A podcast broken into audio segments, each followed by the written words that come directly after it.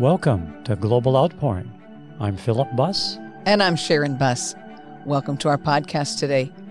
There are lots of things out there that are trying to get you enlightened about this and about that. But we want to talk today about genuine enlightenment.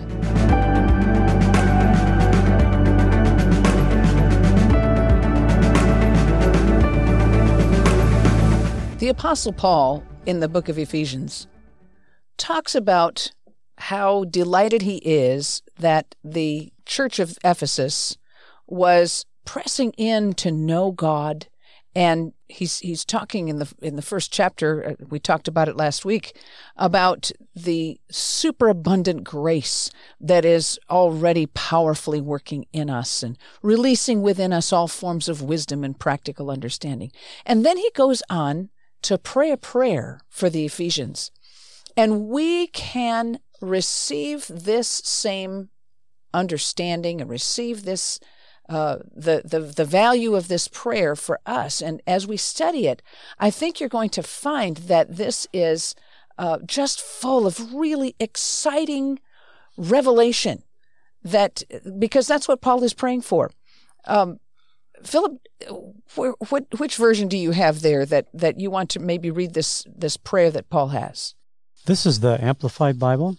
So in verse seventeen, "For I always pray to the God of our Lord Jesus Christ, the Father of glory, that he may grant you a spirit of wisdom and revelation, of insight into mysteries and secrets, in the deep and intimate knowledge of him." Yeah, knowing him. Yes. That's really what it's about. He's praying, looking at it in different versions, that the Father of glory, the God of the Lord Jesus Christ, this is this is in the Passion, that the Father of glory, the God of our Lord Jesus Christ, would impart to you the riches of the spirit of wisdom and the spirit of revelation to know him through your deepening intimacy with him. He's the Father of glory, so so that makes us children of glory, right? Amen.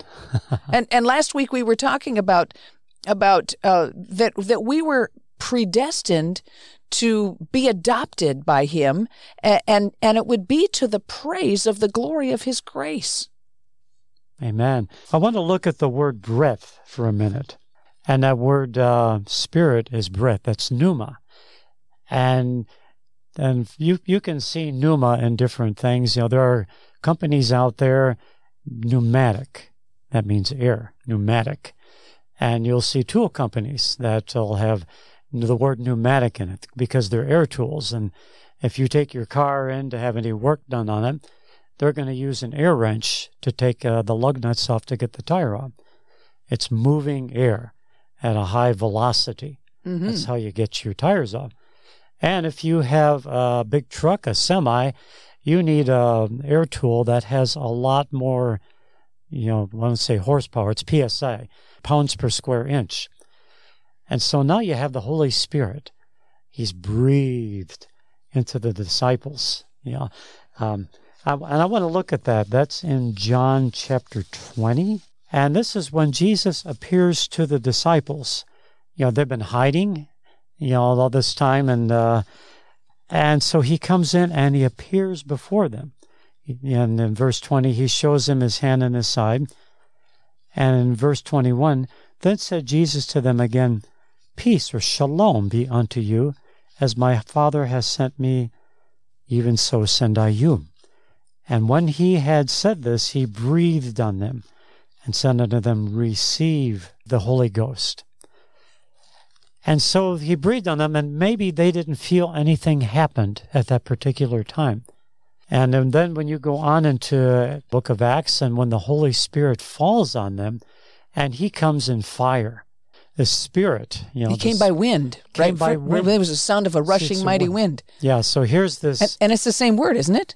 Wind, wind and spirit. Pneuma. Wind and spirit and breath are all the same word, pneuma. Pneuma, yeah. And, and so you have this uh, high velocity of the Holy Spirit coming down, a pounds per square inch, which was off the scale of anything oh, yeah. anybody's ever seen, out of the throne room of God onto the heads of the disciples, and everybody's watching there. You know, it's just a powerful thing, you know, that this came down. And, and so this spirit of revelation, and when Peter, you know, and then Peter preaches his first sermon. I mean, it wasn't uh, how many days hence where he denied the Lord three times.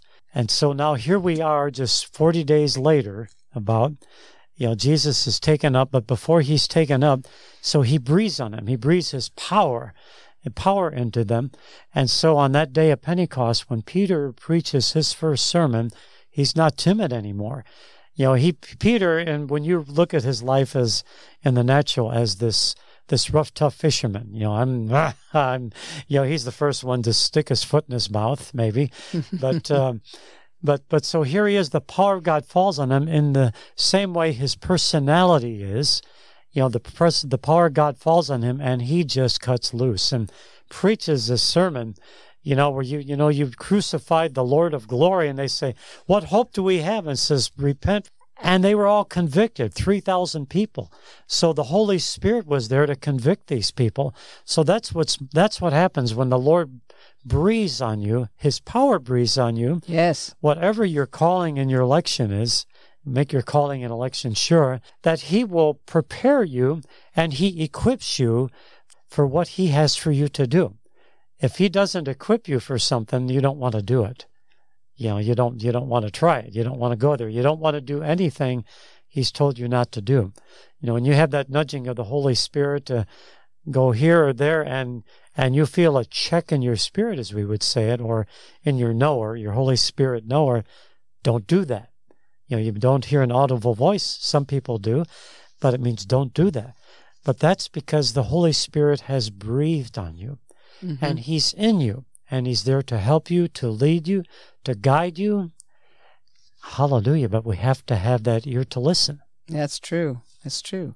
The the prayer is that the Father of glory, our glorious Father, may give unto you that spirit, that that pounds per square inch or whatever it is. That P S I. P S I. That whoo of wisdom. You know, sometimes we just need to have him breathe wisdom into us, because we don't have it. We no. don't, if if we if we don't get it from him, how much wisdom do we really have? And and what good is earthly wisdom? Yeah, I mean, you can have all the Bible school training you can get, but if you don't have the Holy Spirit breathing on it, that's right. It's not going to be very productive.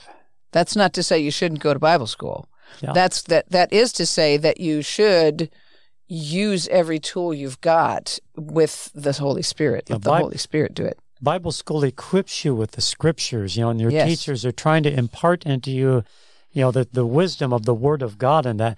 But you have to get the pneuma of the Holy Spirit yourself. Yes. I mean, yes. You have to pay the price, whatever that is, and uh, in order to receive everything that he has for you. And one of the best ways to to get there is by praying in tongues. So yes. you have to have the baptism in the Holy Spirit first, so that you can receive that Holy Spirit and and let the Holy Spirit operate through you and pray through you, so that it will it will increase your wisdom. It'll increase your understanding.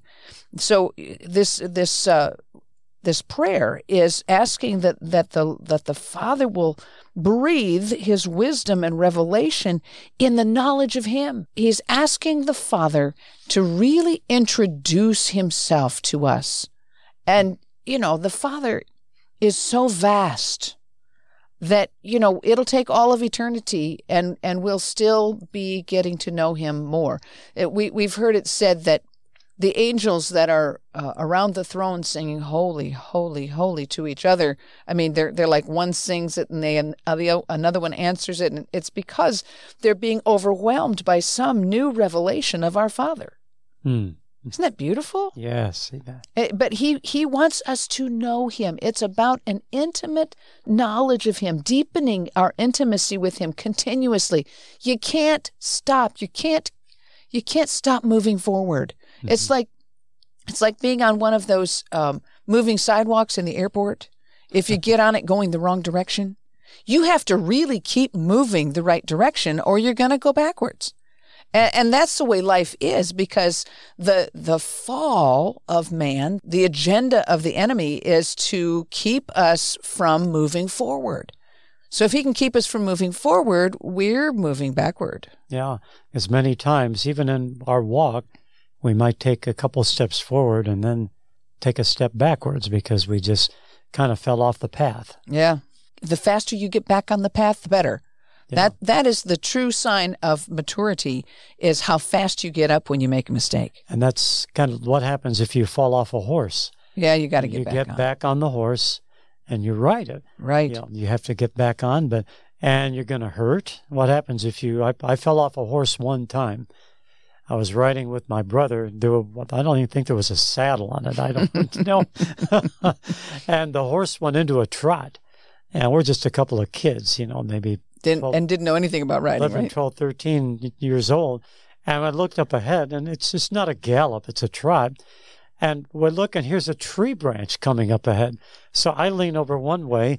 My brother leans over the other way, and we both fell off the horse. To keep from being knocked off the yeah, horse. Yeah, and then the horse stopped. Oh, well, that After was good. After we fell off. It was very nice of him. But, but you got back on?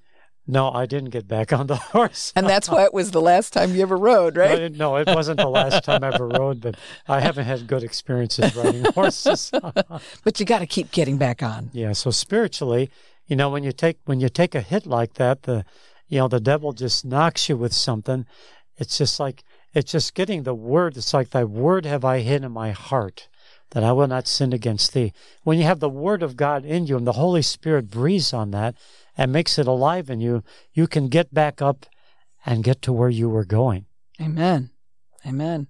So going on with verse eighteen, it says, the eyes of your understanding being enlightened or being flooded with light, that you may know what is the hope of his calling and what are the riches of the glory of his inheritance in the saints or the, the holy ones. Or oh, how does it read in the Amplified?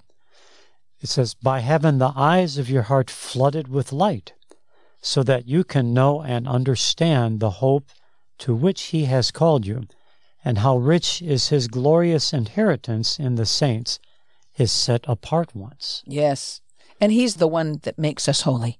Yes. He's the one that makes us holy. We're not holy except that he makes us holy, but we have to know we are holy. We are set apart to him. He paid the price, and our life is not our own anymore, as if we ever really had it as our own. We we think we have it as our own, but it's really not our own, because you're going to serve somebody. And this uh, idea of the eyes of your understanding, that, that word understanding is your, your intellect or your mind or even your imagination.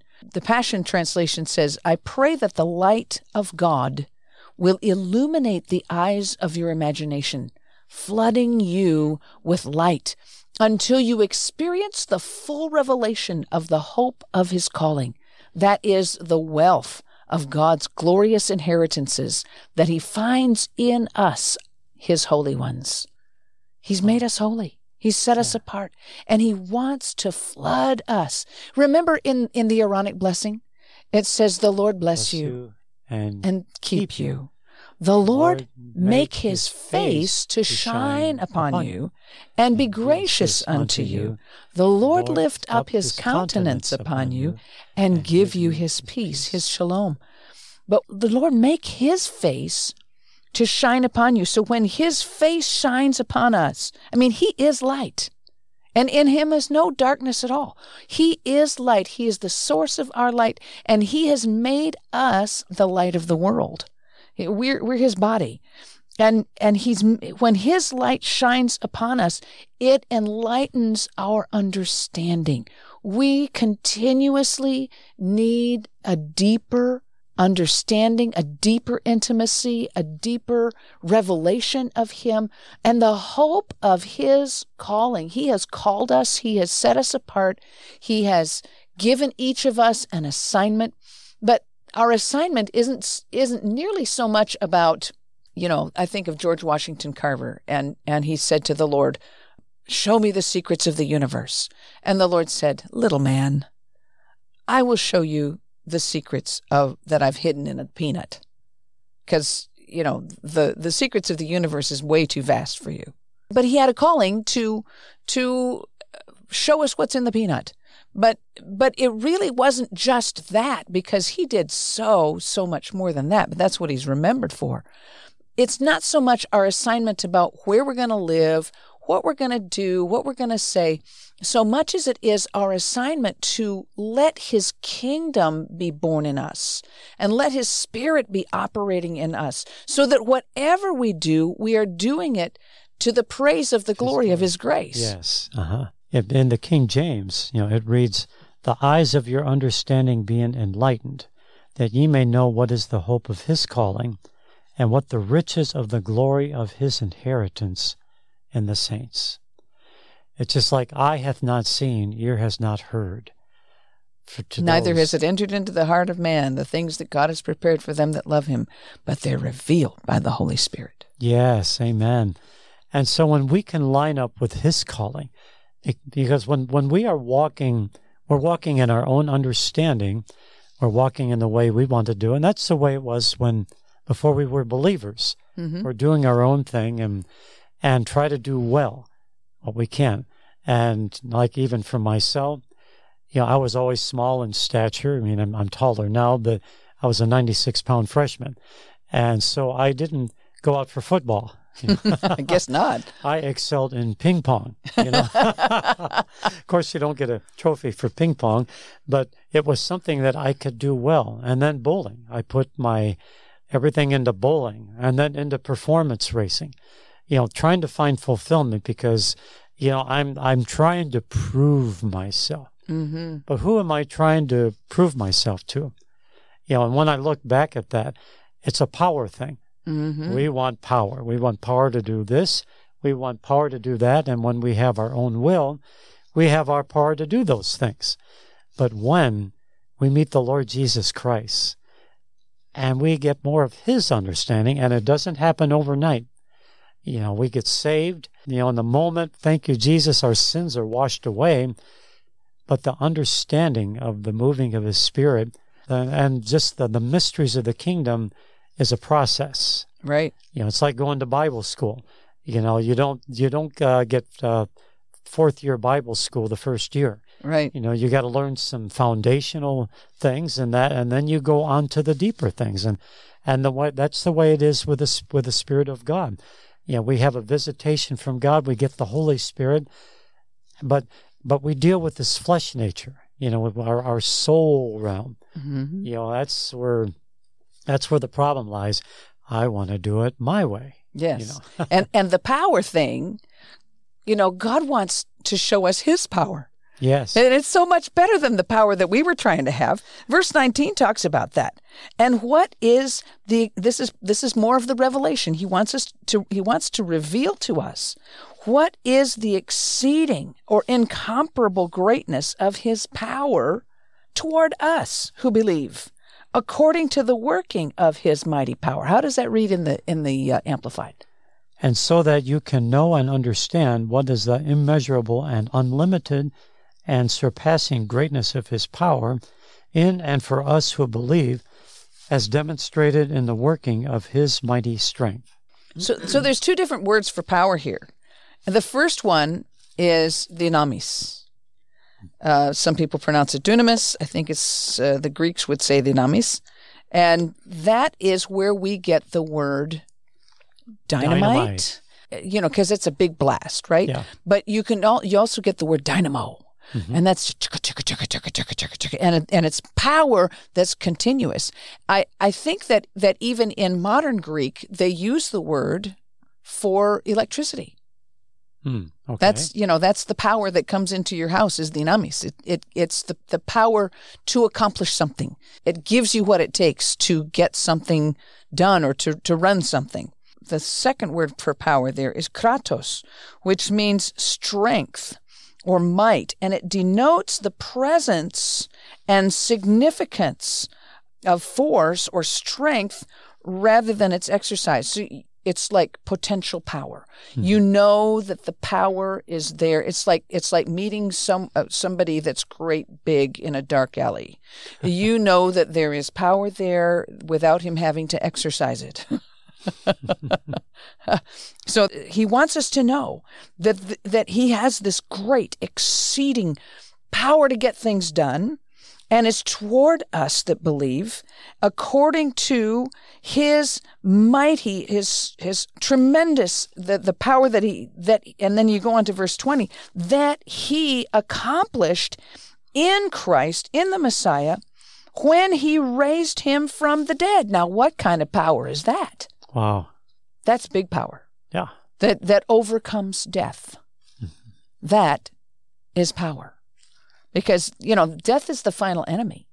Mm-hmm. But this is the power. He wants us to know the power that he used to raise Jesus from the dead, because Jesus was the firstborn among many brethren. He, we're all going to be resurrected. And that same power that raised him from the dead raises us from the dead. It quickens our mortal bodies. That's right. And we can walk in that power now. There's there's lots of people now these days that have pressed into the power of God to the point where they're raising the dead on a regular basis. Uh, I, I haven't gotten to that point myself yet. I've, I have experienced it once or twice, but, but, um, you know, it, it's God's power. Yeah. And it works through us. I remember on one of our tours, one of the members of this group, you know, it was a tour group, probably on the way to Israel. They're on the way home. Mm-hmm. And she dropped dead on the sidewalk going to get on the bus. And uh, and Sister Gwen said, nobody's going to die on one of my tours. And she just, you know, laid hands and just prayed life into her. Called her back. Called her back.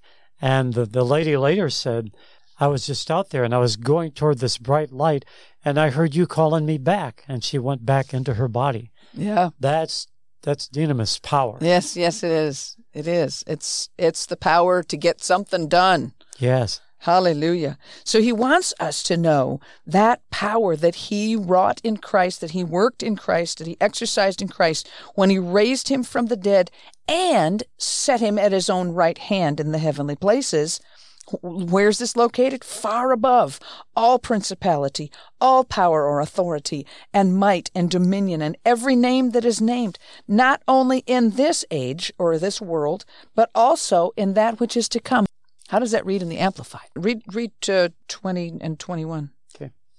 Which he exerted in Christ when he raised him from the dead and seated him at his own right hand in the heavenly places, far above all rule and authority and power and dominion and every name that is named, above every title that can be conferred, not only in this age and in this world, but also in the age and the world which are to come.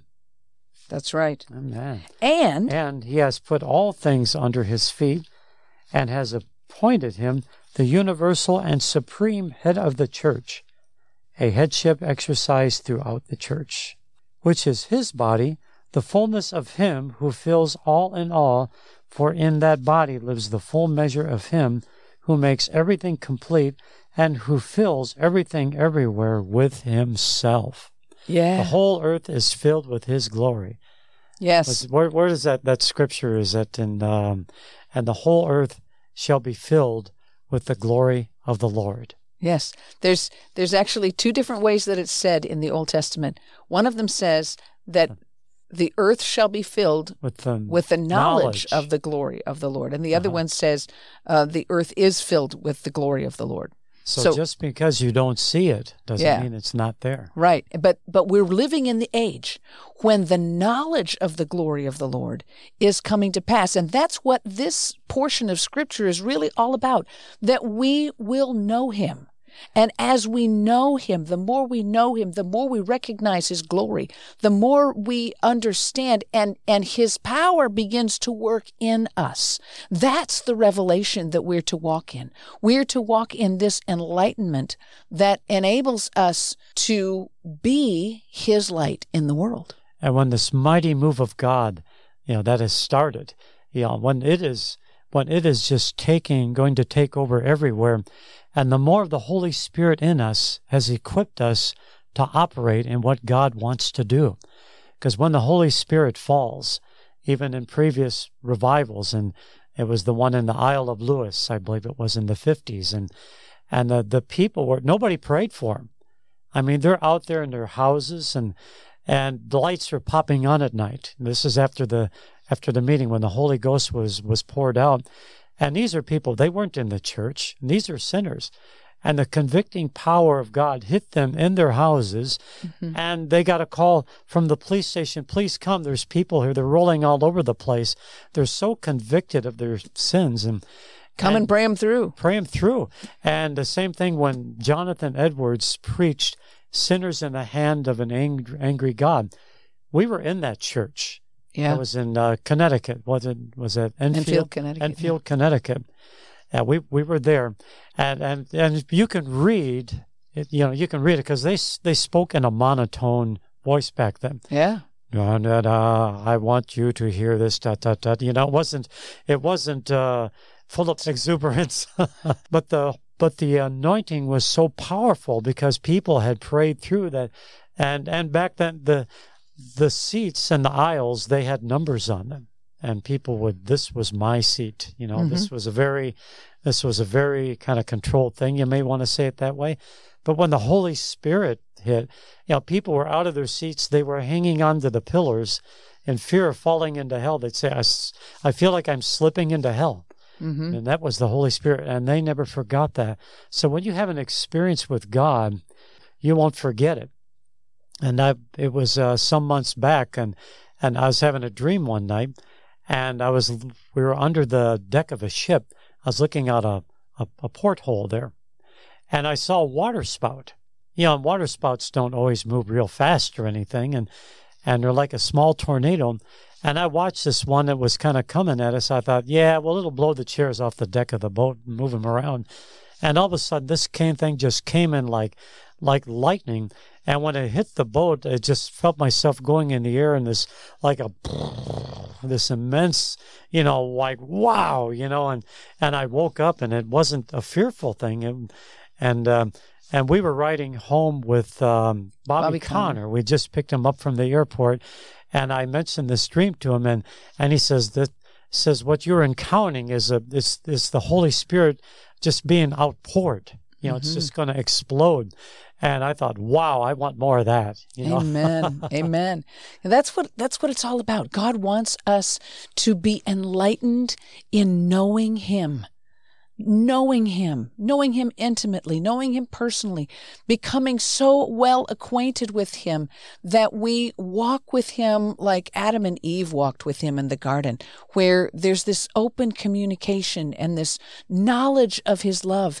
I was reading in Dean Braxton's book, In Heaven, this morning, and he had this experience where he, he died and and went to heaven. He, and the doctor said he was really, really dead for an hour and forty-five minutes. It wasn't just, you know, a, a near-death experience. He was really, really dead. And he's one of the few people that has documented yes. death that this, this He was long. really, really dead. So it wasn't a near-death experience. Right. He was really, really dead. Yes. And he talks about how the Father is love, and He is light, and He is life, and and how Um, only the redeemed call Him Father. Everyone else calls Him the Word. The Word said. I, I was overwhelmed with that. But he says that the Father loves us so much that it's like every time you take a breath, He's saying, I love you. The very mm. air that you breathe is His love to you. He says there, there there isn't any other reason for the air to be here except that it's for the purpose of showing you that He loves you. And He wants you to know Him like that. He wants us all to have an ever-deepening experience with Him, an ever-deepening revelation and enlightenment of Him, that the eyes of our understanding, the eyes of our intellect, our, our imagination will be lit up. They'll be flooded with knowing him and the knowledge of him and, and the knowledge of his power that is toward us. It's for us. That same power that raised up Jesus Christ from the dead is there for us to show us that we are his body in the earth and he's filling all things. He's, he is all that's important. And he wants us to be equipped and prepared as he's about to pour out his Spirit so that we will be able to engage in this great harvest that's coming in the in the global outpouring. If you enjoyed today's episode, please subscribe, rate, and review this podcast on iTunes or wherever you listen to podcasts. Your review helps the show reach more people and spread the good news of God's global outpouring. Check out our website at global outpouring dot org to find out more information, connect with us, get a link to our Facebook page and our YouTube channel. You can browse our online bookstore for amazing anointed material. Until next time, this is Sharon Buss. And I'm Philip Buss. God bless you with his overwhelming, loving presence.